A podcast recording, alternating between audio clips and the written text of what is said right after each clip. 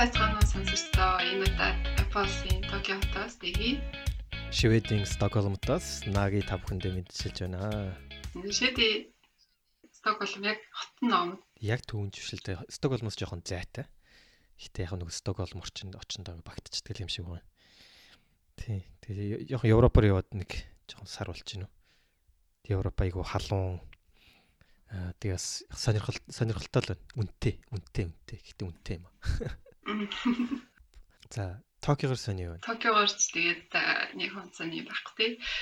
Сэрхэн маань энэ жил гэтээ Монголыг яаж гүцэвтэй. Монголын ч зам болохгүй шүү дээ тий. Сэрхэн. Харин одоо тэгвэл сэрхэн байгаа бол тэгвэл enjoy хийж байгаа юм байна тий. Харин тийм. Гэтэ одоо хизээ халдчих болоо гэж зүгээр төгшөөл сууж шүү дээ. За нэр энэ энэ удаагийн маань эпизод бас бас нэг онцлог байгаа тий. Тийм энэ удаагийн маань дугаарт болохоор бид нэр анх удаа сонсогчдоос саналыг нь өөрсдөр нь бичүүлээд дуу хоолойг нь бичүүлээд тэгээд дугаарынхаа хамгийн төгсгөлд оруулсан байгаа. Бид нарт байнга удаа санал ирүүлжсэн текстээр болон уулзаад та нарын подкастыг байнга сонсдог шүү гэж тэгэл талархлаа илэрхийлж байгаа сонсогчдоо одоо маш их баярлалаа. Энэ удаад болохоор зөвхөн одоо тэр талархал сэтгэлийг нь сонсож зогсохгүй хэрхэн бидний одоо өдөө хүртэл 30 гаруй дугаарыг сонсоо тий зарим авахыг нь аваад амьдралдаа хэрэгжүүлээд хэрэгжүүлж үзээд санагцсан сэтгэл одоо асуулт гарсан бол тэр асуултаа биднэрт яг өөрсдийнхөө дуу хоолойгоор явуулаач гэж хүсдэг дагуу хэд хэдэн сонсогчд маань явуулсан байгаа. Хэрэг та бүхэн таалагдж байгаа бол бид нар бас дараа дараагийнхаа дугаараар одоо яг энэ энүүгээрээ сонсогчдынхоо дуу хоолойг хүргэжье гэж бодож байгаа. Тэгэхээр та бүхэн энэ дугаарыг бас төгсгөлд нь хүртэл сонсоод бас бусад таншиг сонсогчд юу бодож байгаа талаар яаж мэдрэлтэйгээ хэрэгжүүлж байгаа талаар бас сонсороо гэж өөрий те. За тэгээд хоёул олон юм нуршлахуу тэгээд ном руугаа орё гэж бодож байна. Бас нэг онцлог нь болохоор энэ удаа бид тэр урд нь ерөөсөн уншиж байгаагүй маркетингийн чиглэлээр нэг ном уншиж та бүхэндээ танилцуулахад бэлэн болоод байна. Jonah Berry-ийн бичсэн Contagious гэсэн ном байгаа. Ерөнхийдөө Contagious гэсэн үг нь болохоор олон нийтэд тархах те. Ялангуяа нөгөө халдвар төвчөн дээр гардаг. Халдвар төвчөн маш хурдтайгаар тардаг шүү дээ те. Тэгэхээр маркетингийн талаас альва нэгэн бараа бүтээгдэхүүн санаанууд яаж ингэж хурдтай ингэж олон нийтэд тардаг талаар шинжлэх ухааны талаас нь ингэж сайхан бичсэн ном байгаа. За тэгэхээр Jonah Berry-ийн талаар жоохон тайлбарлахад Jonah Berry маань Стэнфордын сургуульд маркетингийн чиглэлээр докторийн зэрэгээ хамгаалаад дэлхийд алдартай Пенсильвани сургуулийн Wharton бизнесийн сургуульд нь маркетингийн профессор 10 10 хэдэн жил ажиллаж байгаа. А тэгээд тэр өөрийнхөө заасан туршлага судалсан судалгаан дээр үндэслээд энэ хүн номыг бичсэн байгаа. Энэ хүн ном маань 2013 онд ерөнхийдөө хэвлэгдээд гарсан даруйда New York Times Wall Street-ийн шилдэг номын жигсаалтанд ороод одоогийн байдлаар 30 гаруй гараар 30 гаруй хил дээр ингээд хэвлэгдээ дэлхийгээр тархсан байгаа юм байна. Аа тэгээд 2014 онд гарсан даруйда одоо дараагийн жил нь те Америкийн маркетингийн ассоциацийн шилдэг маркетингийн номоор шалгарч ирсэн байгаа юм л да. За тэгээд та бүхэн санаж байгаа бол бид нараас өмнө жоох маркетингийн холбогдлолтой Medtestic гэдэг нэртэй номыг хүргэжсэн байгаа. Тэр номны яг зохиолчийн маань хоёр зохиолчдыг хоёлаа Стаффордын профессор тэр зохиолчдын маань нэгнийх нь шав байгаа юм ном бичсэн Жона Бэр гэд жоохон эмхтний нэр шиг сонсогдож байна. Тэгээ эрэгтэй юм байгаа юм. Тэгээд Метостиктэй харьцуулахад энэ номын онцлог нь болохоор метостик болохоор нэгэн төдөө хүн ойлгосон байгаа. Тэр санааг нь хэрхэн олон жил удаан хугацаанд хөнгөлөх вэ гэдэг талаар голчлон тайлбарладаг байгаа. Энэ номны онцлог нь болохоор харин шин санааг хэрхэн хүнд одоо анх удаа танилцуулаад хүргээд те тэгээд тэр хүн тэр санаагаа одоо ойлгож ойлгож хүлээж авсныхаа дараа дараа дараагийнхаа хүндээ ам дамжи яриад ингэж олон э, халдвар төвчин шиг хурдан тархуулах бай гэдэг тэр тэр одоо санаа голчлон тайлбарсан ном байгаа.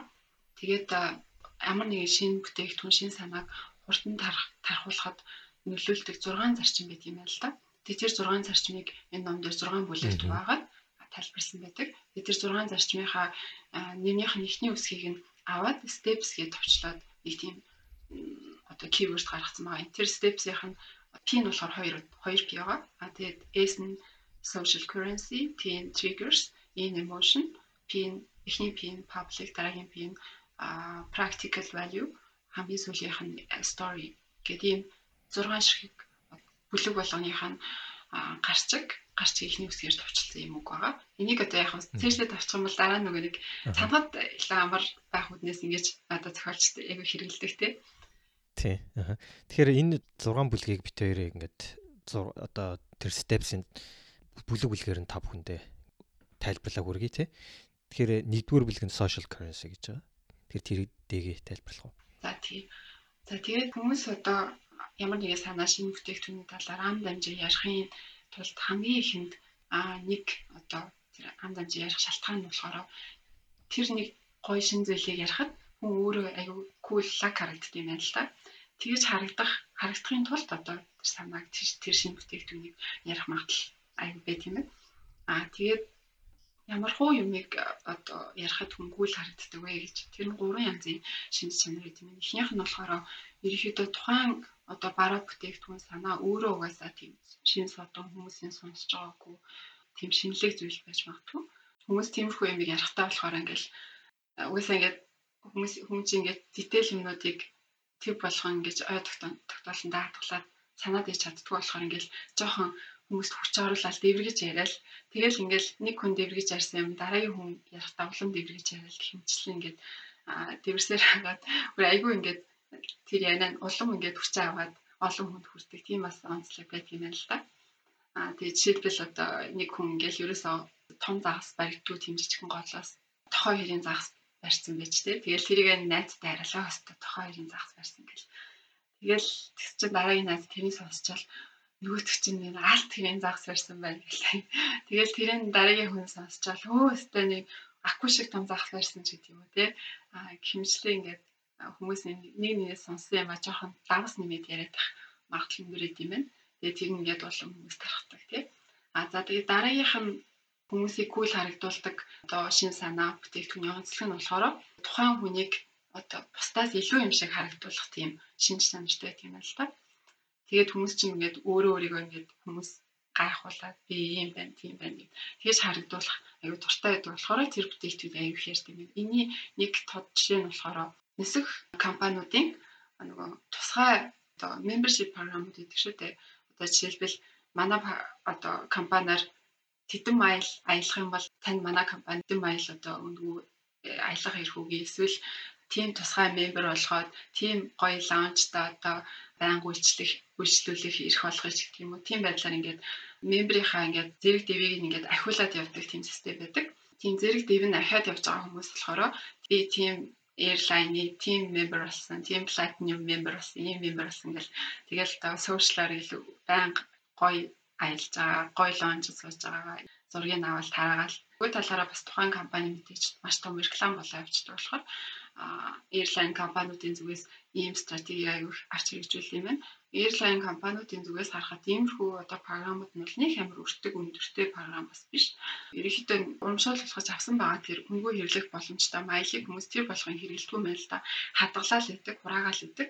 Аа тэгээд нийт дэлхийд 180 сая орчим тийм майл цуглуулсан хүмүүс байдаг юм байна. А тэгээд тэр хүмүүс юм байна дөнгөж 10% л маялаа хэрэглэдэг гэж байгаа. Тэгэхээр жоохон airline компанидын зүгээс харах юм бол айгүй ашигтай бизнес бол явчихж байгаа юм л да. Өнгөө реклама хийлгэх чинь тэгсэн мөртлөө өөрсдөө өмнө ч тийм хэрэглэгчдийг татчихна гэсэн үг. А за тэгээд бас нэг Facebook-ээр янз бүрийн нөгөө уралдаанууд зарлаад идэг штеп. Ийм брендийг мэн рекламадад бүгдийнхаа зургийг аваад тэдэн лайк, тэдэн шеэр цуглуулах юм бол ийм шагнал авч гэдэг юм уу те. Хүмүүс яг хуу шагнал урамшилтанд болоод зурга тавиа шеэрлээд байгаа хүмүүс бас байгаа. А бас нөгөө талаараа давхар бас нөгөө хүүхдийнхаа зургийг гоё гарсан зурга ингэж хүмүүс харуулж гайхуулах гэдэг тэр сэтэл нь бас давхар яваад гэдэг болохоор аюу их тэгж хүмүүс тэр тэмцээнд оролцдог юм байна л да. Тэгээд тэгж тэмцээнд оролцох одоо олон хүнийг оролцуулах явцдаа тэр бра бүтээгдэхүүнийг олон хүнд рекламд чинь гэсэн. Яг тэдэн компаниас харах юм бол нэг их одоо зардал гаргалгүйгээр зөвхөн тэр шагналынхаа зардлыг гаргаад аягүй хүмүүст бараа бүтээгдэхүүнээ таниулах тийм одоо маркетингийн стратеги явуулчих гэсэн үг. Гурав дахь одоо хүмүүсийг кул харагдуулдаг шинж чанар нь болохоор одоо хүмүүсийн мэдтгүү ховор зүйлийг мэддэг юм уу эсвэл тусгай тийм хитгэн хүмүүсийн үйлчлүүлдэг, бараа бүтээгдэхүүнээр үйлчлүүлдэг гэдэг тийм одоо мэдрэмжийг төрүүлж чадах юм бол хүмүүс тийм ховор зүйлийг мэддэг, ховор зүйлээр үйлчлүүлж байгаа гэдгээр гэж хүмүүст аюу гайхуулж арах дуртай байт юм байна л да. А жишээлбэл одоо нууцаа нэг нэндээ хэлэхдээ хинт ч тгийлээрэ гэж л хэлдэг шүү дээ. А тэгээд хинт ч тгийлээрэ гэж нууцаа сонсон мөртлөө дараагийн ханаад очиод тэр тэгжсэн. Гэхдээ чи хинт ч тгийлээрэ гэж л хэлдэг. Яг энэ энэний арт нь юу яваад байгаа гэхээр а нөгөө би ийм хүмүүсийн мэдхгүй ийм нууц зүйлийг би сонссон байгаа би мэдж байгаа шүү гэдгээ ингэж балааг харагдах гэж одоо хүмүүст аягүй тэгж тэрийг хэлдэг.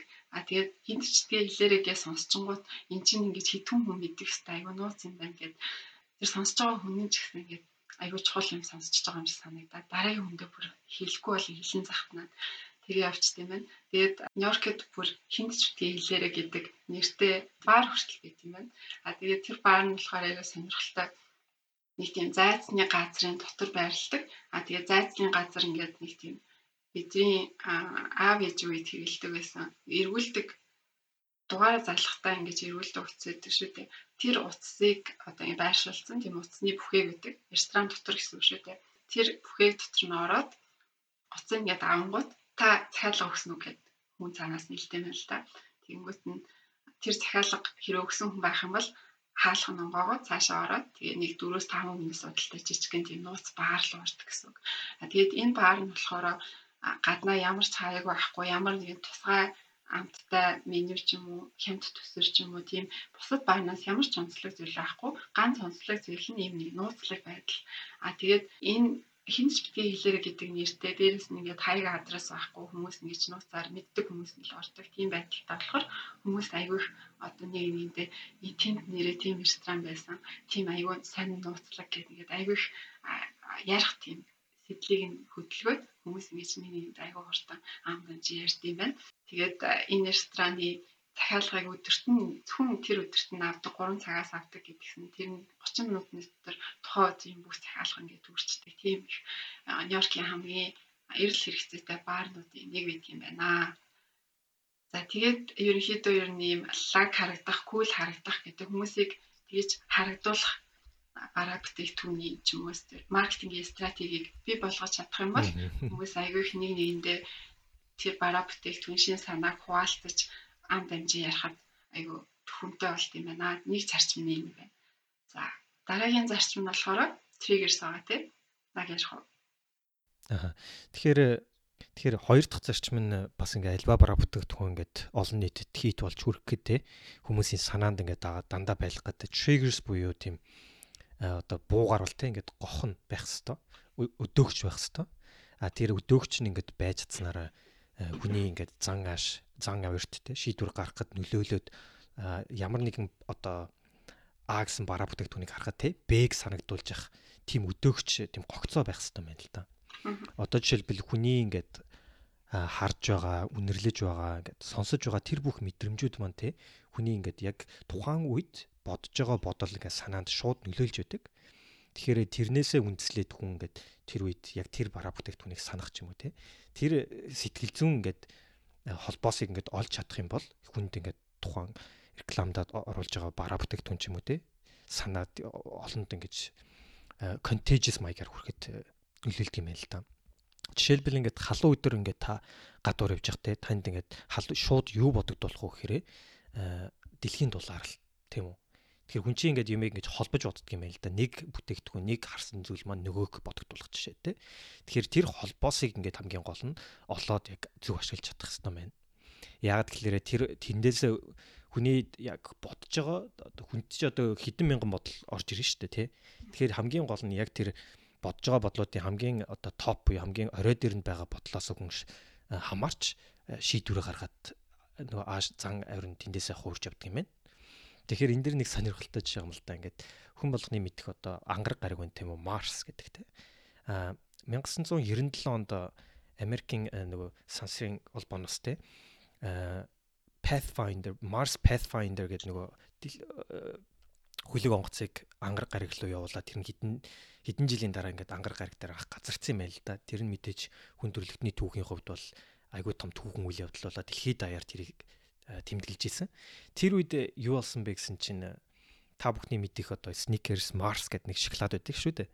Тэр шоколадны Mars шоколадны ингээд борлуулалт ингээд огцсон өссөн юм байл та. Тэгээд э, тэр Mars шоколадны Mars компанийн хувьд бол ямар нэгэн тийм стратегийн өөрчлөлт ч юм уу маркетингийн өөрчлөлт оруулаагүй. Зөвхөн яг тухайн үед нь болохоор Mars гариг дээр, ангар гариг дээр э, э, NASA-гийн явуулсан тий Америкийн нөгөө сансрын холбооны явуулсан хүлэг газарчсан байна. Тэгэхээр тэр Mars гэдэг нэр маань Mars шоколадыг хүнд ингээд тэр дорн ингээд хүн одоо хүссэн ч хүсээгүй ч толгоонд ингээд автоматар бодогдуулаад ирдэг жишээтэй. Уг нь бол эзлэгчийн нэрлээс юм л шүү дээ. Mars гаригийн нэр биш. Тий, тий Марстай ямар ч зэрэг Марс гарагтай ямар ч холбоогүй нэр. Гэхдээ зүгээр Марс гэсэн нэг дээр адилхан нэр л байгаа байхгүй тий. Тэгэхээр хүн чинь ингээд аливаа ямиг ботхтой ингээд дандаа холбож боддог. Одоо жишээлбэл ингээд та ингээд супермаркетад ингээд худалдаа хийгээ явж ялаа тий. Тэгтэл ингээд Франц хүн болгоны мэдих Франц хөгжим ингээд ардж явж явах юм бол Франц виноны борлуулалт нь ингээд өсөх жишээтэй. Энэ нь ингээд бас ингээд судалгаагаар батлагдсан зүйл юм байна л да. Тэр сэтгэл зүйн судалгаан дээр одоо жишээлбэл Герман сонгодог хөгжим явж явах юм бол герман виноны борлуулалт тэр явж байгаа газараа огц мөсөх жишээтэй. Тэгэхээр хүний хамгийн гол нь санааны ихэнд байна гэдэг чинь хилний үзүүрт гарч ирнэ гэсэн үг. Тэгэхээр энийг ингээд зөв ашиглаад тэр маркетингдээ оруулаад яг ингээд рекламда одоо сонгохдоо оруулдаг ч юм уу те бараа бүтээгдэхүүнээ сонгохдоо энэ яг тэр холбоосыг нь олоод ондоо бүтээгдэхүүнтэй ингэж холбож өгч юм уу тэгж чадах юм бол ингээд олонд олон түмэнд ингээд маш хурдтайгаар бусад бүтээгдэхүүнээс илүү хүрдэг юм байна л да. Энэ дээр бас нэг ингээд сонирхолтой жишээ хэлэхэд KitKat гэдэг одоо KitKat-ыг мэддгүй хүн баг байдаг бах тийм Монголд ч нөгөө KitKat-ийн нэг юу штэ шоколад штэ тий жижигхэн шоколад үүдэн штэ KitKat. Тэрний рекламд чинь дуучин бол тоглосон байдгийн миний санджаагаар. Тэгээ тэр KitKat чинь бол 1986 онд Америкт нэлийн алтарч ижсэн тийм одоо баг Америкийн соёлын нэг хэсэг болсон тийм шоколад байсан. А тэгээд яг сүүлийн 20 жил ерөнхийдөө брэнд нь ингээл нэр хүндээ алдаал нэг юм хийгдээгүй те. Ер нь бол өөрөө тангаараа 300 сая долларын орлуулалт оруулдаг тим брэнд байсан. Тэгээ энийг ингэж дахиж сайжруулах гэдэг ингээд шинэ маркетингийн компани гаргаж ирсэн байгаа юм л да. Компанид ажил те. А тэгээ тэрүүн дээр яасан бэ гэхээр санаа нь тэр KitKat-ыг хүмүүс хизээ иддэггүй гэхээр ингээд нэг 5 минутын ч юм 10 минутын ажлын ч юм уу хичээлийн завсралгаа авахаараа KitKat иддэг юм байна. Тэгэхээр тэрийг ингээд нэг бүтээгдэхүүнтэй ингээд холбож өгөх хэрэгтэй байна л да. Тэр тэр нь дандаа өдөр тутам хүмүүс хэрэгэлдэг. Тэр бүтээгдэхүүнийг хүн хэрэглэхдээ KitKat-ыг шууд автоматар толгоонд нь орж ирэхч орж ирэхтэй тэр холбоосыг л гаргаж ирж байгаа юм л да. Тэгэхээр тэн дээр KitKat кофе хоёрыг холбож өгсөн байна ялангуяа Америкчүүдийн хувьд бол кофег тэг өдөрт хэд хэд удаа өглөөний цай, өдрийн цай, орой дээр гэл дандаа кофе ууж идэг шүү дээ. Тэгэхээр кофе уулганда KitKat-ыг бодох юм бол нөгөө KitKat-ийн борлуулалт чинь тэгэхээр эсвэл хүмүүст ингээ бодох магадлал нь ингээ улам өндөрсөө явна да тий. Тэгж чадсанараа ингээд нөгөө KitKat-ийн рекламыг кофетэй холбож өгөөд тэгээд хүмүүсийн толгоонд оруулаад өгсөн чинь нөгөө нөгөө KitKat маань тий борлуулалт нь айгуу сайжраа 500 сая доллар болтлоо нөгөө брэнд нь те нөгөө дахиад яг хөгжижсэн брэнд маань ингээд буцаж модонд орж ирсэн байгаа юм л та. Тэгэхээр энэ trigger буюу те одоо тэр үдэлтийг те ингээд ямар нэгэн реклам хийхдээ ч юм уу бараа хүрхэхтэй ч юм уу хүнд санаа хүрхэхтэй хамгийн гол нь хэрэглээний тийм давтамж өндөр юм зүйлтэй холбож өгөөд тэр холбож байгаа холбоос манд хамгийн гол нь хүнд ойлгомжтой бодох шаардлагагүйгээр энэ угаас энэ хоёрыг бас хоорондоо зогцсон тий нэг нь ботоод нөгөө нь бодогдохоор тийм байх хэрэгтэй юм байна л да.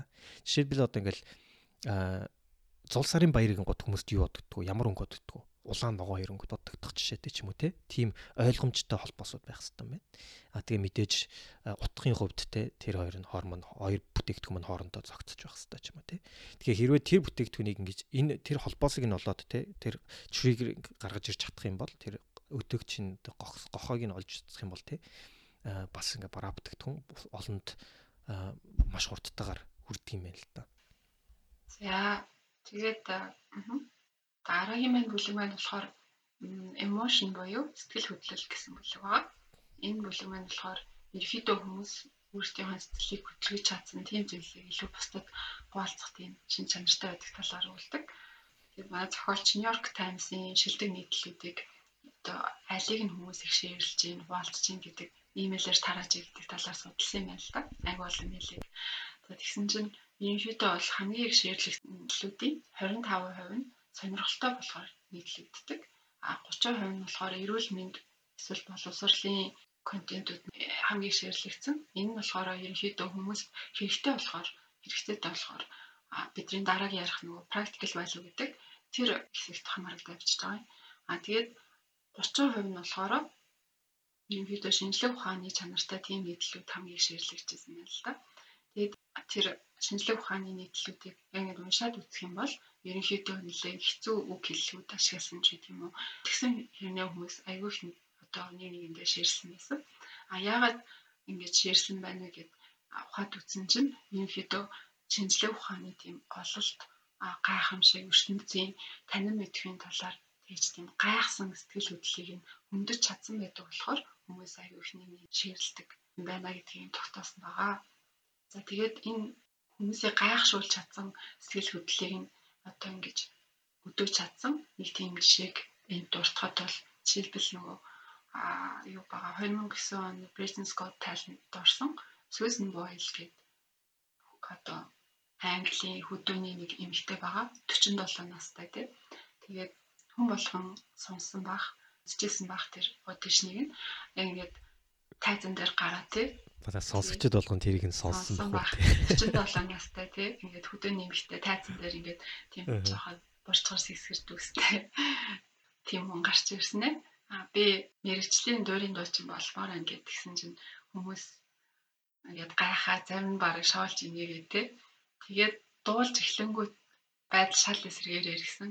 Зарим хүмүүсийн нүдэнд нь бол мас тодроод ингээд огшоо тий. Ингээд дуулж дуусны дараа бүр ингээд тийм үгээр илэрхийлж чадахгүй тийм гоё мэдрэмж аваад тэр даруйдаа хүмүүс чирлээ тий ямар гайхамшигтай хоолойтой хүн бэ гэж ширлээд би бас тэр үзчихсэнээ санаж л да үнээр сэтгэл хөдлөжсэн.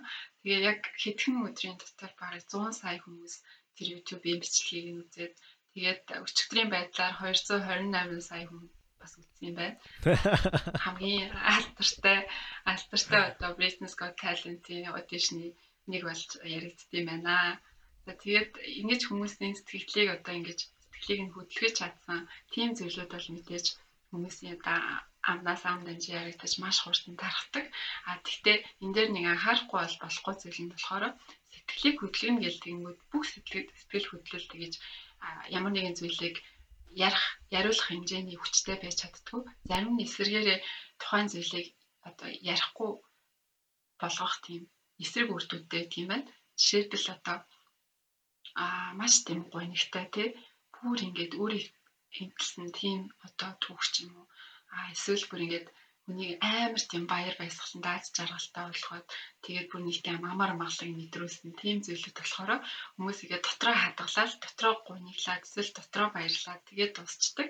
Яг хүмүүс бусад хүмүүс шеэрлээ, хийлээ гэсэн тэгж юм боддгоо ингээд өөртөө хадгалж тийм ээ.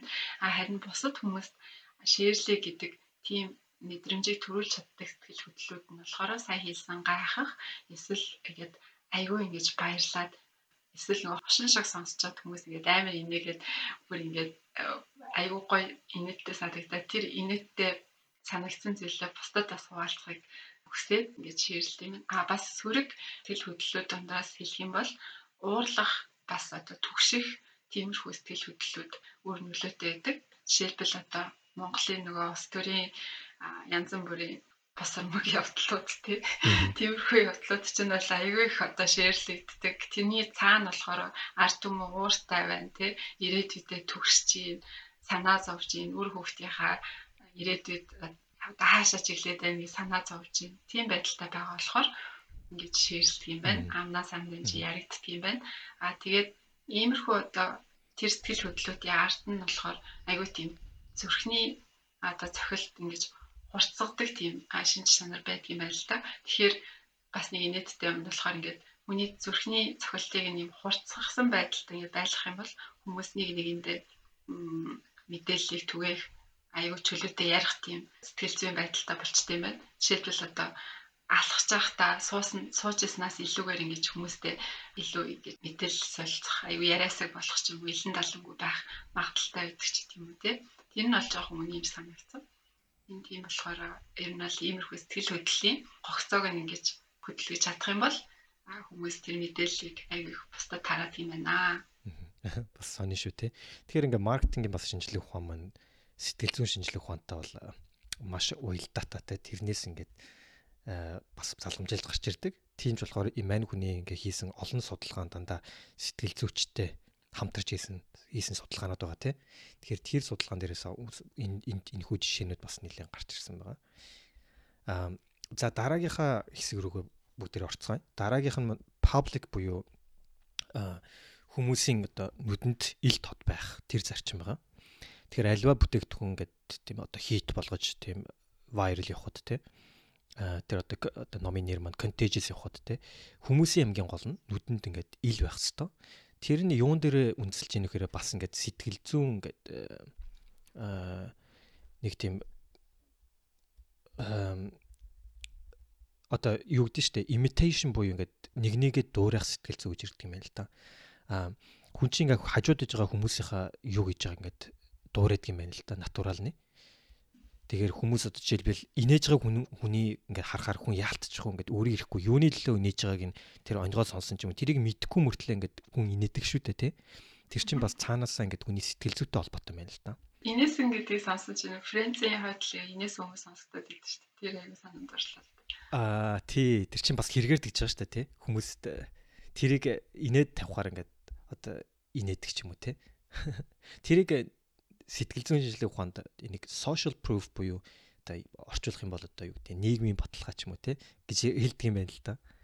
Аа одоо жишээлбэл ингээ рестораны гадна ингээ хүмүүс ингээ очр амар урт очр байх юм бол за энэ ресторан бүх хүмүүс ийшээ тэмүүлж байгаа юм чи айгүй мундаг хоолтой ресторан байх нь гэж шууд ойлгож авдаг.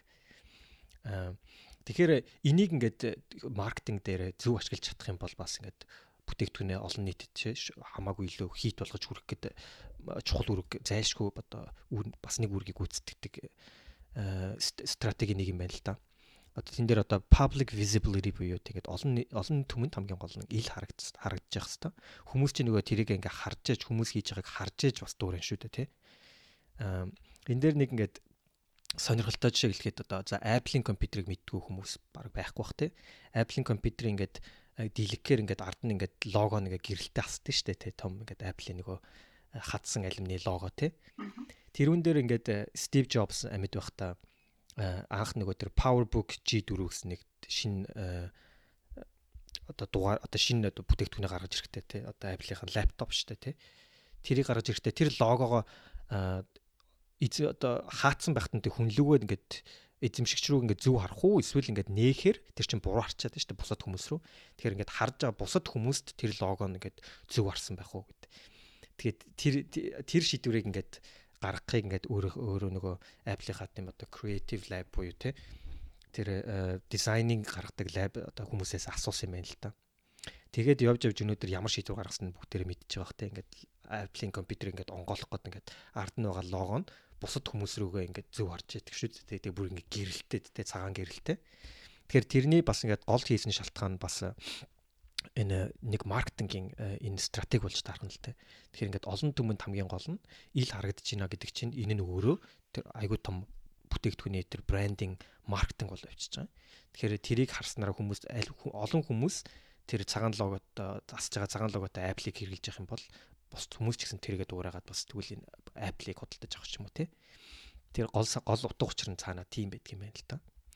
Аа за тэгээд аа бидний одоо өмсөж байгаа хувцас хамгийн гол нь одоо за хувцсан дээр ингээд жишээ авахад одоо хин ямар оймс өмсөж байгааг харж чадахгүй учраас тэрийг нэгт уурайдаггүй. Гэхдээ хин одоо ямар цамц өмсөж чинь ямар өнгөтэй цамц өмсөж чинь ч юм уу ямар модель фэшнтэй цамц өмсөж чинь тэрийг хараад бус тулан дуурайх жишээтэй. Тэгэхээр хүний нүдэнд ингээ айгүй ойлгомжтой харагдчих хэвээр байна л та. А тэгээд э, дээрэс нь хэрвээ тэр бүтээгдэхүүн ч юм уу те ингээ санаа нь ингээ хүний нүдэнд ил байдаггүй далд байх юм бол тэрийг нь ингээд ил гаргаж ирж чадах юм бол тий олонд ингээд ил гаргаж ирээд хүнд ойлгомжтой харагдуулаад тэгж чадсанараа хүмүүсийн ярианд нь ингээ ороод хүмүүс э, тэгээд тэгээд ер нь одоо олонд тий э, хийт болж тарддаг юм байна л да. Тэгэхээр энэ дээр нэг ингээд айгуу сонирхолтой баг бүхэн болгоны ч одоо бас мэддэг нэг жишээ байгаа л та. November movement буюу одоо November 11 сарыг одоо англиар November гэдэг шүү дээ тий. Тэрнийх нь N-ийг нь болохоор M-ээр орлуулад November гэдэг нэг эрэгтэйчүүдийн хооронд нэг сахал ургуулдаг оо тэмцээн маягийн чаленж маягийн яваад идэв штэ тий. Одоо Тэгэхээр тэр тэрийг ингээд та бүхэн хэрвээ харсан бол одоо манай ажил дээр ч бас ингээд хийгдэж нэг сарын турш явж лээсэн. Тэр тэр чинь ингээд хүмүүс эргэжтэйчүүд ингээ хоорондоо сахал ургуулад аа тэгээд тэр ургуулсан сахлаа дараа нөгөө тэндээсээ мөнгө босгоод те ямар нэгэн сайн үйлс таньдулдаг шүү дээ те. Тэр энэ энэ санаа маань ингээд 2003 онд анх зүгээр ингээд Австральд ингээд нэг хідэн залуучууд пи уугаал хоорондоо сууж явах та тий гаргаж ирсэн санаа юм байна л да. Яагаад ингээ хуудасгал ургуулж болтгоо гэж тий. Тэгээ хуудасгал ургуулахар чинь нөгөө тэр чинь хамгийн гол нь хүмүүст аяг ингээд ойлгомжтой харагддаг. Хүний нүдэн дээр ингээ харагддаг тий. Нөгөө сахал ургуулдаг хүн ингээ сахал ургуулгууд хүн болгон харна үсттэй тий. Энэ ягаад сахал ургуулч тэр нь зогчин зохиог эсвэл яах гэж ургуулсан юм уу тий. Хүний ингээд ярианд амархан ороод ирд юм байл та. Тийм ойлгомжтой хүний нүдэнд ил харагдах тусмаа. Аа тэгвэл тэрийгээ болохоор илүү нөгөө сайн сайхан үйлдэл ингээ холбож өгөөд одоо ялангуяа тэр чинь эргэжтэйчүүдийн дунд төрөө булчирхан хор тавдар ингээд илбэг байд юм байна л да. Гэхдээ тийм болохоор далд сэтв хүн болго ингээд яриад байдаггүй тий бас эсвэл жоох ярихаасаа эмзэлдэг сэтгвийг ингээд тэр сахалтай холбож өгөөд ингээд ил булгаа гаргачихж байгаа юм л да. Тэгээд тэгэж чадсанараа ингээд 2003 оноос хойш тэ одоо 15 жилийн дотор энэ маань ингээд дэлхийд даяар хамарсан хөдөлгөөн болоод одоогийн байдлаар 174 сая гаруй долларыг босгоод те тэр эргэжтэйчүүдийн ингээд ярдгүү тэр далд байдаг өвчин байна те халд хавдар байна те төрөө булчирхан хор тавдрыг ингээд ил болгоод хүмүүсийн хооронд ингээд яриа болгож гаргаж ирсэн.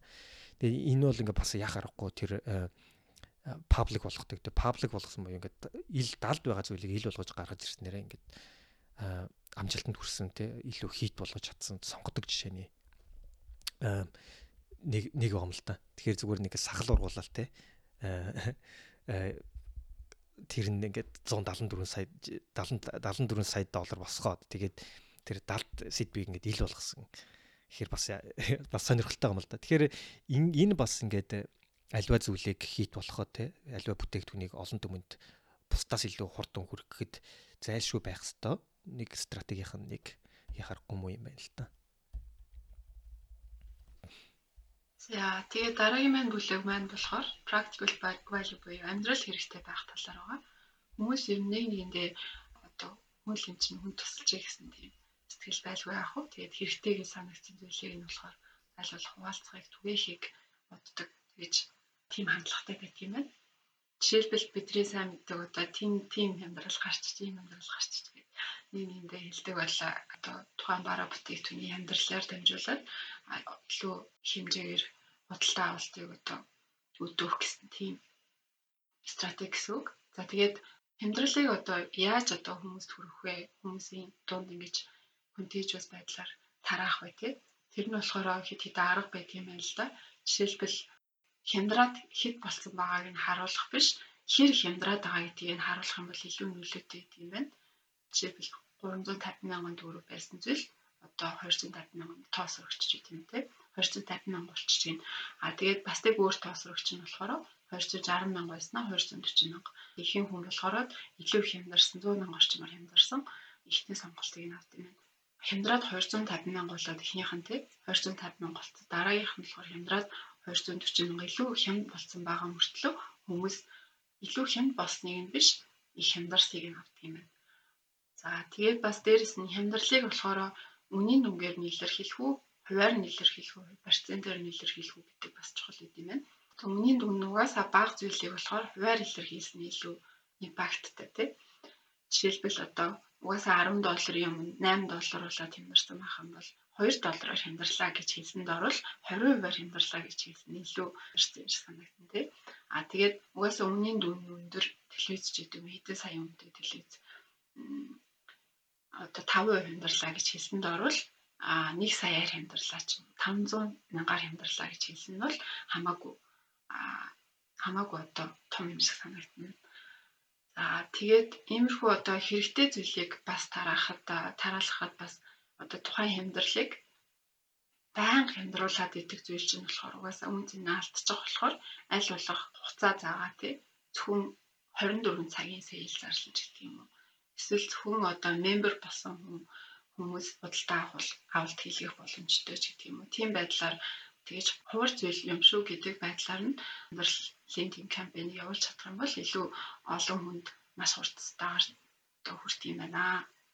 А тэгээд иймэрхүү одоо хэрэгтэй зүйлийг хүмүүс нэг нэгэндээ түгээхтэй болохоор а энэ чи хэрэгтэй гэж айгу яарал түгээчдэг. Тэгээд тухайн мэдээлэл маань үнэн зөв эсэх талаар яг нягтлж шалгахаа бас хаяа мартчихдаг юм байна л да.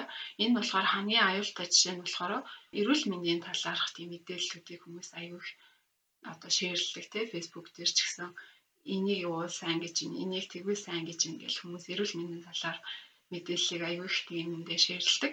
А тэгтээ тэрний цаатлах нь баттай юу гэдэг нь болохоор аюул их сайн ягтал шалгаж байгаа шийдлэхгүй болохоор маш хор уршигтай болох магадaltaй.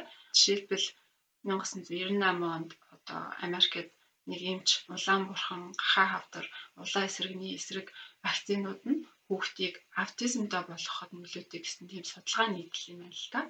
А за тэгээд энэ судалгааг болохоор ингээд сайн ягтлаад үзсэн чинь худлаа болох нь тогтоогдод. Дээрэс нь энэ судалгааг хийсэн эмч нь болохоор өөр бусад тоцтой одоо мэрэгжлийн алдаануудыг хэд хэд гаргаж ирсэн болохоор дараа нь мэрэгжлийнхаа үнэмлэхийг эмч байх мэрэгжлийн үнэмлэхээ хураалгасан юм байна. Тэгээд ингэж энэ мэдээлэл маань худлаа гэдэг нь нотлогдоод эн чинь одоо найдвар хүн байсан мэдгдсэн ний дараа ч гэсэн нөгөө анх гаргасан судалгааны үр дүнг хүмүүс мэдхгүй одоо шеэрлэлээр л хийсэн байна. Яагаад тэгэхээр энэ нөгөө судалгааны маань одоо үр дүн айгүй тийм хүчтэй мэдээлэл байсан болохоор хүмүүс шеэрлээд байсан байна. А тэгтээ яг энэ жилд нь болохоор хүүхдийн вакцины тарилтын хувь нь маш бага гарсан. Зөвхөн энэ худлаа мэдээлэлээс болоод тэгэхээр одоо бидний анхаарахгүй болохгүй нэг зүйл байна болохоор альва мэдээллийг хэрэгтэй гэж бодоод түгээхийнхаа өмнө аль болох энэ маань үнэн зөв байна уу? А хэр найдвартай байна гэдгийг шалгах хэрэгтэй байна. Ялангуяа одоо өнөөдөр бид нөгөө фейк ньюс те фейк ньюс фейк ньюс ихтэй ийм орчинд сошиал медиа орчинд амьдарч байгаа тий. Тэгэхээр тэрийгээ бас дахин бодох хэрэгтэй болов уу тий. За. За тэгэхээр дараагийн хамгийн нөгөө тэр 6 зарчмын хамгийн төгсгөлийн зарчим руу оръё. Тэр маань story буюу аа одоо үлгэр ч юм уу тий хүний амьдрал тохиолдсон тэр түүхэн үйл явдал. Тэгэхээр одоо story буюу одоо үлгэр ч юм уу тий. Одоо үзээ үлгэрээр жишээ авъя л та. Тэгэхээр үлгэр маань entertainment-ийн хэлбэр юм бол хамгийн оригинал хувилбар юм байна л да. Тэгэхээр үлгэрт дургу хүн гэж байдаггүй. Үлгэрийг хүн нэг сонсохоор мартдаггүй те. Ягаад тэгэхээр тэр үлгэр маань эсвэл хүний амьдрал тохиолдсон тэр одоо гоц үйл явдал маань нэгдүгээрт сургамжтай байдаг, хоёрдугаарт янз бүрийн мэдээллийг агуулж идэг. Хүн шинэ одоо сургамжтай зүйлийг өгч идэг те. Тэгээ бас хүний ингээд нөгөө эмоцтой сэтгэл зүйтэйс ингээ холбоотой байдаг. Тийм болохоор одоо хүүхдүүд ч юм уу бид нэр үлгэрийг нэг сонсохоор магт мартдаггүй эсвэл хүний амьдрал тохиолдсон тийм онцгой үйл явдлыг нэг сонсохоор тий хизээж мартдаггүй. Тэгэхээр альва бүтээгдэхүүнийг эсвэл альва санаагаа ингээд олон нийтэд ингээд contagious маягаар тий ингээд вирус маягаар хурдан хүргэхэд энийг тийм хүнд амьдрал тохиолдсон тийм түүхэн гоё үйл явдал маягаар ингэж харуулах юм бол хүмүүст айгу тийм одоо бодитоор тэгээд бас одоо гүн гүнзгий хүрдэг юм байна л да. Тэгэхээр та тав хүн ч гэсэн ингээд янз бүрийн ингээд брэндүүдийн ингээд рекламыг үзгээд тэр нь ингээд нэг гоё ингээд түүхийг өгүүлсэн байдаг шүү дээ. Нэг одоо жишээлбэл эмэгтэйгийн амьдрал тохиолдож байгаа нэг үйл явдал дээр ингээд үнэлдэг ч юм уу те. Тэгэхээр ингээд тийм гоё ингээд өгүүлэмжийг гаргаж ирээд реклам хийдэг ч юм уу эсвэл хүмүүст хүргэж чадах юм бол тэр нь хүмүүсийн сэтгэлд айгүй хүрдэг юм байна л да хүмүүсийн сэтгэлийг догдлуулж чаддаг, хөдөлгөж чаддаг. Аа тэгээд нэгдүгээрт бас ингээд хүн тохиолдсон ганц тэр одоо үйл явдалтай ингээд маргах арга байхгүй тий. Өөрийн гэсэн онцлогтой болохоор ингээд хүнд ингээд тэр нь ингээд амархан хүрдэг дахин мартагддаггүй байх жишээ тий. Тэгэхээр альва нэг ингээд одоо олонд хүрсэнтэй мундаг реклам ч юм уу тэд нэр дандаа өөрийн гэсэн нэг тийм сэтгэл хөдлөсөн түүхтэй гэдэг юм байна л да. Тэгэхээр энэ дээр ингээд нэг сонирхолтой жишээ байгаа. Тэгээ энийг та бүхэн YouTube дээр ч гэсэн хэрэг үзээгүй сонсоогүй бол ингээд ороод үзэх хэрэгтэй. Бараг бүгдээрээ үзсэн байгаа дөө энэ ч нөгөө сошиалаар ингээд айгүй их шеэрлэгдсэн бас гарсан жилээ. Одоо ч шеэрлэгдэл явж байдаг баг. Америкийн гоо сайхан ариун цэврийн бүтээгдэхүүний үйлдвэрлэдэг Dove гэдэг нэг тийм тактааны нисэж байгаа тактааны зурагтай тий Twitter-ийн нэг тактаа шиг тийм яг нисэж байгаа тактааны логотой нэг тийм гоо сайхны бүтээгдэхүүний брэнд байдаг. Тэдний Evolution гэдэг реклам реклам гаргаж ирсэн байгаа. Тэгэхээр энэ компанийн өөрийнх нь брендийнхэн бусдаас ингээд өөрсдөө ялгаруулдаг онцлог нь болохоор хүний жинхнэрээ байгаа гоо сайхныг гаргаж ирэхийн төлөө брэндээ гаргаж ирсэн. Брэндээ илүү одоо онцлог гэж харуулдаг тий. Тэгэхээр энэ evolution гэдэг реклам нь юу байсан бэ гэхээр ингээд тийм модель хүнийг аваад те амар бодо бусдаас гоё тийм модель хүнийг аваад реклам реклам дээр ингээд зураг авалтын сэтгүүлд авах юм уу те тэр ингээд үйл явцыг ингээд харуулж байгаа юм л та богино хугацаанд дотор те. Эхлээд тэр одоо бусдаас илүү гоё биетэй үзэсгэлэнтэй хүнийг аваад те тэгээд дээрэс нь тэр ингээд мэрэгжлийн нүүр нүүр амны ингээд будалцыг нэгээд шал өөр болгоод бүр гоё харагдуулаад А тэгээд дээрэс нь зураг ингээд хэдэн мянган зураг авсны дараа хамгийн гоё гэсэн зургийг ганц зургийг аваад тэгээд тэрийг буцаад дараа нь фотошоптж байгаа байхгүй.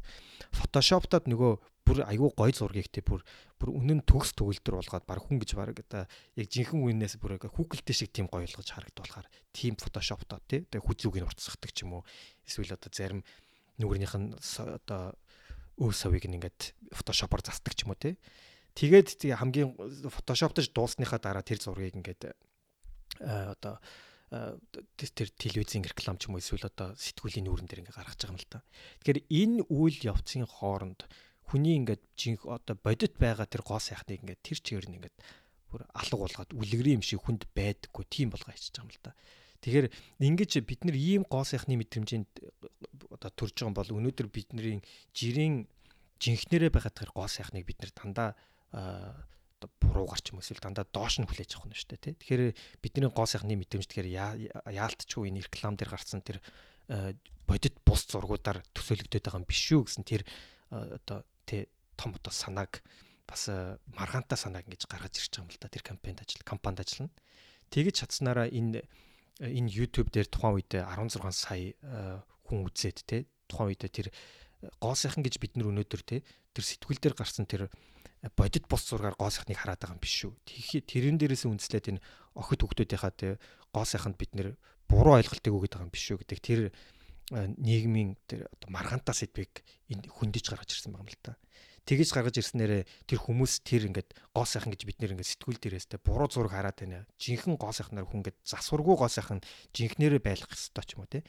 Олон нийтийн дунд ингээд тийм яриа болгож гаргаж ирээд тэрнээс ингээ янз бүрийн шийдвэрүүд гарна. А тэр хоорондоо хамгийн гол нь тэр Dove брэнд маань тий хүн болгоны мэддэг тэр яриан дотор бас ордог. Өөрийнхөө ингээ брендийг ингээ бас зөвөр ингээ хүмүүст тий ийм түүхээр ингээ гоё харагдуулж ирсэн байгаа юм л та. Тэгэхээр энэний хамгийн бас одоо сонгодог жишээнд яах аргагүй ордог ингээ нөгөө би нөгөө бизнесийн сургуульд тий нөгөө маркетингийн анги авч яхад энэ Dove реклам ялтч юу гарч ирдэг байхгүй юу. Тэгэхээр энэ бас нэг сонгодог жишээ болоод ингээд баг хөгжчихсэн тий. Тэгэхээр та бүхэн ч гэсэн хэрвээ YouTube дээр ингээд үтсэн бол ингээд янз бүрийн одоо Unilever ч юм уу том одоо Procter and Gamble ч юм уу те тэд нэр өөрсдийн ингээд яг ингээд түүхийг өгүүлэх хүний амьдрал дээр босон үйл явдал дээр ингээд өгүүлсэн түүхээр ингээд хүний сэтгэл хөдлөм түүхийг харуулад тэгээ хамгийн сүүлд нь ингээд брэндээ гаргаж гаргаж ирд брэндийнхаа зургийг гаргаж ирдэг ч юм уу те Тэгэхээр тэр брэнд гэдэг маань өөрөө бас асар үнцэнтэй шүү дээ те. Тэгэхээр тэр үнцэтэй эдийг ингээд хүний түүх хүнд амьдрал хүний амьдрал тохиолдсон жирийн түүхээр ч юм уу те гаргаж ингээд ил гаргаж ирснээрээ тэр бүтээгдэхүүн маань тэр брэнд маань те олон нийтэд бусдаас илүү хурж тийм одоо viral явж те тэг contagious одоо халдварт маягаар ингэж тардаг бах нэ. А тэгээд бас ингээд хамаагүй тэгээд хүмүүс үзчихээр л тийм видео байх юм бол одоо одоо YouTube дээр тэг хэдэн сая шеэр хийчих тийм видео байх байх болгонд ажиллана гэсэн үг шүү. Тэр нь хамгийн гол нь хамааралтай байх хэрэгтэй байна л да. Аа одоо жишээлбэл хүн болгоны мэдээ нэг Evian гэдэг нэг ус шүү дээ үнэтэй савлс ус тий. Тэрний ингээд roller babies гэдэг нэг commercial гарч ирсэн юм байна л да. Тэр нь тухайн үед ингээд нөгөө тэр нь болохоор ингээд юу тэр roller өмссөн нэг жижигэн жоохон нөгөө pampersтай baby-нууд ингээд амар хипхоп хөгжмөн нэг л бүжиглээл те ингээл роллер хийгээ яваад байдаг. Гэтэл тэр нь болохоор Evian усны реклам хоорондоо ямар ч авцалдаагүй.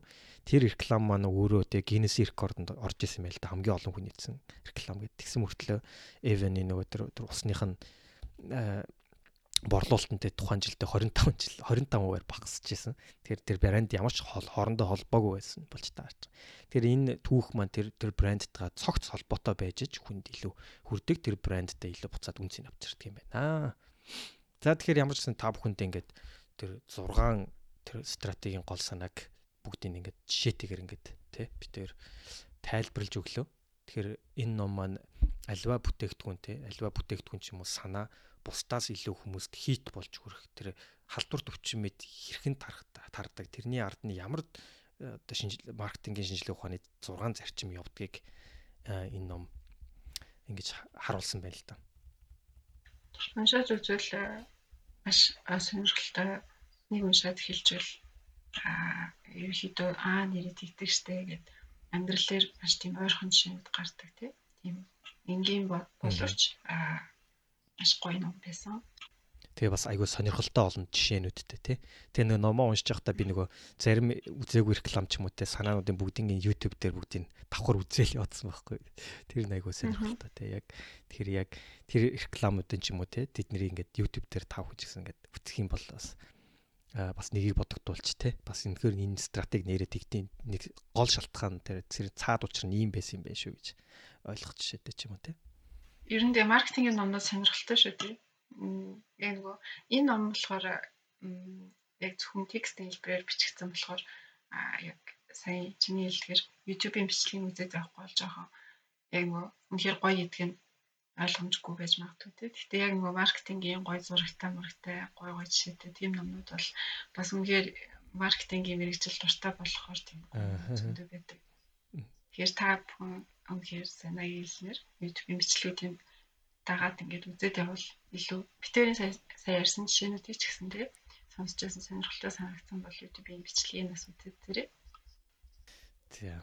За тэгээ ямар ч гэсэн хоёлоо номоо ирчлээ. Тэгээд сүүлийн э, үлдсэн хугацаагаа тий нэг бусад сонсогчдынхаа хүсэлт одоо э, тэр номоог хэрхэн уншсан тэдний одоо санаа хүсэл одоо бодол байна те эсвэл амьдрал дээр их хэрэгжүүлж байгаа талаар э, сонсцгоо те. Сайн байна уу? Наа Монта гэдэг одоо 20 настай онлог подкастыг хөтлөө явуулдаг тэгшээ дэги наги гэд ах их нартай үнхээр баярлалаа гэж хэлье. Маш богинохон хугацаанд олон сонирхолтой номыг хайж олоод тэгээд түүнийхээ талаар судлаад сонсогч бидэнтэй хүргэдэг үнхээр баярлалаа. Тэгээд цаашдаа ч гэсэн олон хүний амьдрал болон сэтгэлгээнд нь өнгө нэмсэн олон олон гоё подкаст хийгээрэй гэж хүсье. Тэгээд зөвхөн танаа энэ подкастыг сонсоод төдийгүй та гураасаа бас маш их урам зориг авдаг шүү. Үнэхээр мундаг шүү гэж хэлье. Амжилт хүсье. Баярлалаа. Сайн байна уу? Намайг Өргөл Баяр гэдэг. Би Монгол СИК сургуулийн Хууль зүйн сургуулийн 4-р төвчний оюутан. Би Unlock podcast-ыг 2017 оны 6 сараас хойш сонссон байна. Өнгөрсөн 1 жилийн хугацаанд 30 гаруй дугаарыг бүгдийг нь сонссон. Энэ подкаст сонсно гэдэг нь өөрөө бидний үр ашиггүй өнгөрүүлж байгаа цаг хугацаагаа өөртөө хөгжүүлэх цаг болгож хувиргаж чаддаг ийм үр ашигтай зүйл гэж миний хувьд боддог. За би өөртөө жишээ авах юм бол би өмнө автобусанд зүгээр л дуу сонсоод эсвэл унтаад явдаг байсан бол тэр хугацаанд 30 гаруй ном уншсан хэмжээний ийм мэдлэг мэдээллийг олж авсан байна би өмнө Power of Habits гэдэг номыг өөр уншиж байсан. Тэгээд подкастыг сонсоод харьцуулаад төрсэн сэтгэл маань юу байсан бэхээр энэ подкаст бол яг тухайн номны гол санаа одоо авах хэвээр зүйлсийг нэг бүрчлэн хэлж өгч чаддаг ийм зүйл гэж дүгнсэн. Тэгээд ийм зүйл хийж байгаа Unlock подкастын хамт олонд баярлалаа гэж хэлье. Та бүхэн зөвхөн ном гэлтгүү өөрсдийнхөө бие авч яваа байдал энэ хийж байгаа зүйлсээрээ хойч үе буюу залуу үедээ үлгэр дуурайл үзүүлж байгаа ийм мундаг хамт олон шүү гэж хэлье. За тэгээ цаашдын ажил үйлсэнд өндөр амжилт хүсье. Баярлалаа. За сайн байцгаана уу. Миний нэрийг Чимгээ гэдэг Швейцарын холбооны улсын Цүрих хотын ойролцоох нэгэн тосгонд гэр бүлийнхээ хамт амьдардаг. Unlock э, подкастыг анх сонсоод маш их таалагдсан. Тэгээд түүнээс хойш бол ер нь дугаар алгасахгүй сонсхийг хичээдгээ. За энэ подкастыг яагаад сонсох болсон бэ гэхээр нэгдүгээрт энэ подкастыг явуулдаг залуучууд маань маш сайхан номнуудыг бол сонгож авдаг. Тэр номнууд маань бол хүнд өгөөчтэй, хэрэгцээтэй, мэдлэг олгодог тийм гоё номнууд байдаг учраас дуртай. Хоёрдугаарт бол энэ подкастыг явуулдаг Дэги, Тэгшээ, Наги гурав маань бол ер нь өндөр тийм өргөн мэдлэгийн цар хүрээтэй бас уншсан номоо бол богинохон хугацаанд аа сайн базж авч тайлбарлаж хэлж өгдөг. Ер нь бол бүхэл бүтэн номыг өөрөө уншчихсан тийм сэтгэл төрүүлэхээр тайлбарлаж өгдөг учраас энэ подкаст дуртай. Үүн дээр нэмэт хэлэхэд бол а энэ гурван залуу маань гуруула монгол хэл маш сайтай. Ер нь гадаад хэл дээр уншсан номыг монголоор тайлбарлахад бол бас хэцүү Аа тэгээ энд ялангуяа Наги бат найрамд л бол монгол хэлний үгийн баялаг их сайтай сайхан монгол хэлтэй залуу гэж боддгоо. За аналог подкастын хамт олноос таалагдсан номоо дурднүү, таалагдсан номноос амьдралдаа хэрэгжүүлж байгаа зүйл байна уу гэж асуусан асуулт байсан. Миний хувьд гэх юм бол ер нь а бүгд л номнод таалагдсан. Гэхдээ түүнээс 3-ыг одоо дурдахад бол нэгдүгээр дадал заршлын дадал зуршлын хүч гэдэг ном энэ номонд хэрвээ хүн муу дадал зуршлаа халаад хаяад сайн дадал зуршлыг өөртөө бий болгоё гэж зоригтойгоор одоо ажиллах юм бол болдгоо гэж хэлсэн байдаг. Тэгээд би үүнтэй бол санал нийлж байна. Үнийг бол яг үнэн гэж боддгоо. Одоо жишээ нь ч олон жилийн өмнө би турыг гэж бодоод орой ерөөсөө юм идэхгүйгээл хичээгээл тэгэл эхлээд жоохон хэцүүсэн ч гэсэн дараа нь тэгэл аянда юм итгэе болоо санаанд орж ирэхэж бол дээрс хоолж өгүүлэхэл болцсон л байсан. Тэгэхээр энэ бол бас дадал зуршил гэж бодож байна. Тэгээд дадал зуршлын хүч гэж бодож байна. За тэгээд энэ номонд бас нэг гоё юм болохоор ажлын байранд ч юм уу нийгэмд бас сайн дадал зуршлыг бий болгож болно гэж бичсэн байсан. Тэгээд тэрийг бол би одоо Монголын нийгэмд бол их хэрэгцээтэй мэдээлэл байна гэж хүлээж авч байна. За хоёрдугаар ном маань болохоор The Happiness of Identity гэдэг ном. Энэ номонд хүн одоо аж аргалтай байхын тулд заавалчгүй зөндөө олон сургууль төгсөөд одоо их карьер хийчээд одоо их мөнгөтэй болцоход дараа нь одоо Америк аж аргалтай болно гэж одоо ингээд урд нь хүмүүс боддог гэсэн бодлыг бол үгүйсгсэн. Тэр нь бол үгүй юм аа. Тэрний оронд харин одоо яг одоо амьдарч байх үедээ аа амьдралынхаа одоо мөч бүртээ амьдралын янз бүрийн жижиг сажиг зүйлээс баяр ёслонг бол олж харах те олж мэдрэх тэр бол чухал юм а гэж хэлсэн байдаг. Тэгээд би үүнийг бол бас өөртөө бол хэрэгжүүлэх гэж бол оролддог. Жишээ нь чинь хүүхдүүдтэйгээ өнгөрөөж байгаа цаг тий хүүхдүүдэд ном уншиж өгөх ч юм уу хүүхдүүдтэйгээ тоглож явахдаа ч юм уу эсвэл гэртээ байх цаг хугацаанд гэрийн ажил хийж явахдаа ч юм уу гэрийн хоолундаа хийж явахдаа ч юм уу тэнд байгаа тэндээсээ бол бас баяр ёслолонтой хийж те өөр өөртөө бас бол бас хаппи тийм сайхан байхыг бол хичээдгээ. За 3 дугаар ном маань болохоор энэ Homo sapiens Brief History of Humans гэдэг одоо хүний тухай товч түүх гэх үү. Энэ номонд бол хүн гэж ер нь хин бэ? Юу юм бэ? Хүн гэдэг амтан чи ер нь ямар учиртай юм бэ? гэдгийг бол тайлбарлсан тийм их гоё ном гэж бодол бодсон. Тийм учраас энэ номыг бас хүн болго уншаасай. Энэ бол аюу хүнд мэдлэг өгөхөөр аюу сайхан ном гэж бодсон. Тийм учраас нэг яа энэ номыг одоо бүх хүмүүс сонсоорой, уншаарай гэж бол бас хэлмээр байна. За тэгээд энэ подкастыг явуулдаг залуучуудтай баярлалаа. Баяртай. Байцгаана уу Япосын Чибаатос Unlock подкастын байнгын сонсогч Бэндэр мэдчилж байна. Ингээд Unlock подкастын хамт олондоо нийт сонсогч нарын өмнөөс маш их баярлаа. Мөн маш их талархаж явдаг шүү гэж хэлмээр байна. Ингээд та бүгдийн хүргэдэг контент ялангуяа залуусын хөгжилд асар их ажил бүгдэлтэй шүү. За миний хувьд дугаар бүрийг бас алгасахгүй сонсдог. Зарим нэг дугаар дээр бүр дахин дахин сонсч тэмдэглэл хөтэлдэг байгаа. За үүнээс онцлол mindset гэдэг номын дугаар маш их таалагдсан байж байгаа. Тэгээд би өөрөө аав эцэг хүн учраас хүүхдийн хүмүүжил төлөвшөлт маш их анхаардаг. Тэгээд сонсогч нартай ч гэсэн хэлэхэд хамжаагүй сонсоорой. Тэгээд сонсныг нь бас тухайн номдор гарсан санаануудыг амьдралтаа бас хэрэгжүүлээсэй гэж хүсэж байна ингээд. Тэгээ энэ хүү номтой холбоотой миний амьдралд гарсан саяхны жишээнээс дурдвал сая манай хүү сургуулийнхаа хаврын спартакад 100 метрт гүйсэн байж байгаа. Тэгээд хамгийн сүүлийн байранд орсон. Тэгээд тухайд бол энэ ном шууд санаанд орж ирсэн. Тэгэл хөвдөр очил. За миний хүү ангийнх нь үнэхээр бэлтгэл сайн байна. Аа тэгээ миний хүү сүлийн байранд орчлоо. За тэгээ хоёлаа ер нь энэ зунаас бэлтгэл хийе. Өглөө босч гүйжээ тэгээд хоёлаа аа намрынхаа Спартакад хоёлаа амжилт гаргая гэсэн. Тэгээд манай хүү айгу дуртай хүлээж авч байсан. Магадгүй номын талаар би ерөөсөө сонсоогүй, ойлголтгүй байсан бол тухайн үед бол төвдөө буруу аргаар сэтгэлийн тайтар болов байсан бахаа гэж бодож байлаа. За тэгээ сэтгэлээ хаваалцах боломж гаргасанд их баярлалаа. Цаашдаа ажилд амжилт хүсье. За тэгээд сонсогчдийнхоос тэгэлийг наг битээр ингээд сонслоо. Яасан гоё тэгэлүүд явуулсан бэ? Маш их баярлалаа. Тий. Тэгээ та бүхний явуулсан сэтгэлүүдээс э, дуртай номыг чинь биднээс олж мэдлээ тий.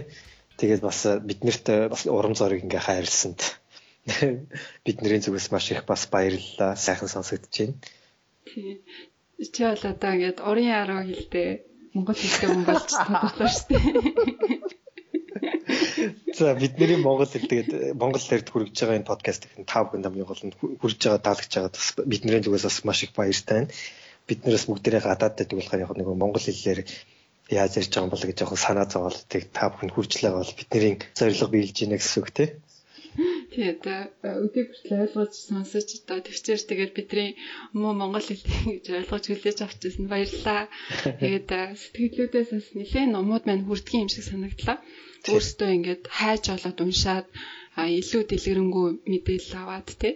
Тэгээд бид нарт иймэрхүү номнууд байвал зүгээр юм шүү гэсэн тийм сан сэтгэлүүд аягүй их явуулдаг. Бид нар байнга талархаж хүлээж авдаг шүү гэж хэлмээр байна. Аа. Тэгээ бас амьдрал дээрээ хэрэгжүүлж байгаа жишээнүүдийг чинь бас сонслоо. Үнэхээр бас сайхан санагдаж байна те. Зүгээр нэг сонсоод өнгөрөөг биш амьдрал дээр хэрэгжүүлээд. Ялангуяа тэр хамгийн сүүлд сонсон нөгөө Токиогоос орж ирсэн аав байна те. Хүүхдэнд тэмцэнээр бол хамгийн сүүлд орсон чинь одоо хүүхдэд хандлага хандлаганд эндээс өгчлөгдсөн ч юм уу те. Тэр тэр бол гайхалтай жишээ байлаа. Тэгээд хамгийн гол ном гэдэг маань зөвхөн уншаад өнгөрөх зүйл биш. А яг тэрнээсээ амьдралдаа хэрэгжүүлж болох иймэрхүү гоё типсүүдийг авах нь гол зорилго байгаа болохоор тий. Бид нар бас энэс аягүй суралцах юм их байгаа юм шиг санагдлаа. Тий. Бид нэр яг бол гол зорилго бол яг тэр байгаа тий. Тэгэхээр цаашдаа ч гэсэн ингээд дараа дараагийнхаа дугаарт бид нэр ингээд та бүхний хүргэж өгсөн биднэрт явуулсан санал хүсэлтэй аа тэгээд та бүхний амьдралдаа хэрэгжүүлж байгаа номноос тий олж авсан зүйлүүд таалагдсан номнууд гэх энэ бүх зүйлийг бас ингээд хүргэх болно. Бас сонирхолтой байх болов гэж бодож байна тий. Тий. Ерөнхийдөө дараагийн дугаараас эхлээд бид нар нэгээс хоёр хүн энэ удаа жоох ихний дугаар болохоор олон хүн яриулсан. Гэхдээ дараагийн дугаараас нэг нэгээс хоёр хүн сонгож аваад хамгийн төсвөлтөө ингээд яг энэ талаар орлоо авна гэж бодож байна. Хэрвээ та бүхэн санал хүсэлтэд явуулахыг хүсэх юм бол нэг ойролцоогоор 2 минутанд багтаагаад саналаа хэлээд яаж амьдралдаа хэрэгжүүлж байгаагаа ингээд товчхон яриад бидний Facebook-ийн пэйжний мессенжер эсвэл одоо номын тайлбар дээр бичсэн байгаа имэйл хаягаар манай подкастын минь имэйл хаягаар voice явуулаарэ. Би бүхэн ч гэсэн хөдөлгчдийн зүгээс та бүхний санаа бодол те амьдралдаа хэрэгжүүлсэн зүйл болон дуртай номыг саналыг дуртай яг хүлээн авахулнаа тэгээд бас хүлээж бай. Тий. За тэгээд дараагийн дугаараараа дахин уулзлаа. Түр баяртай. За түр баяртай.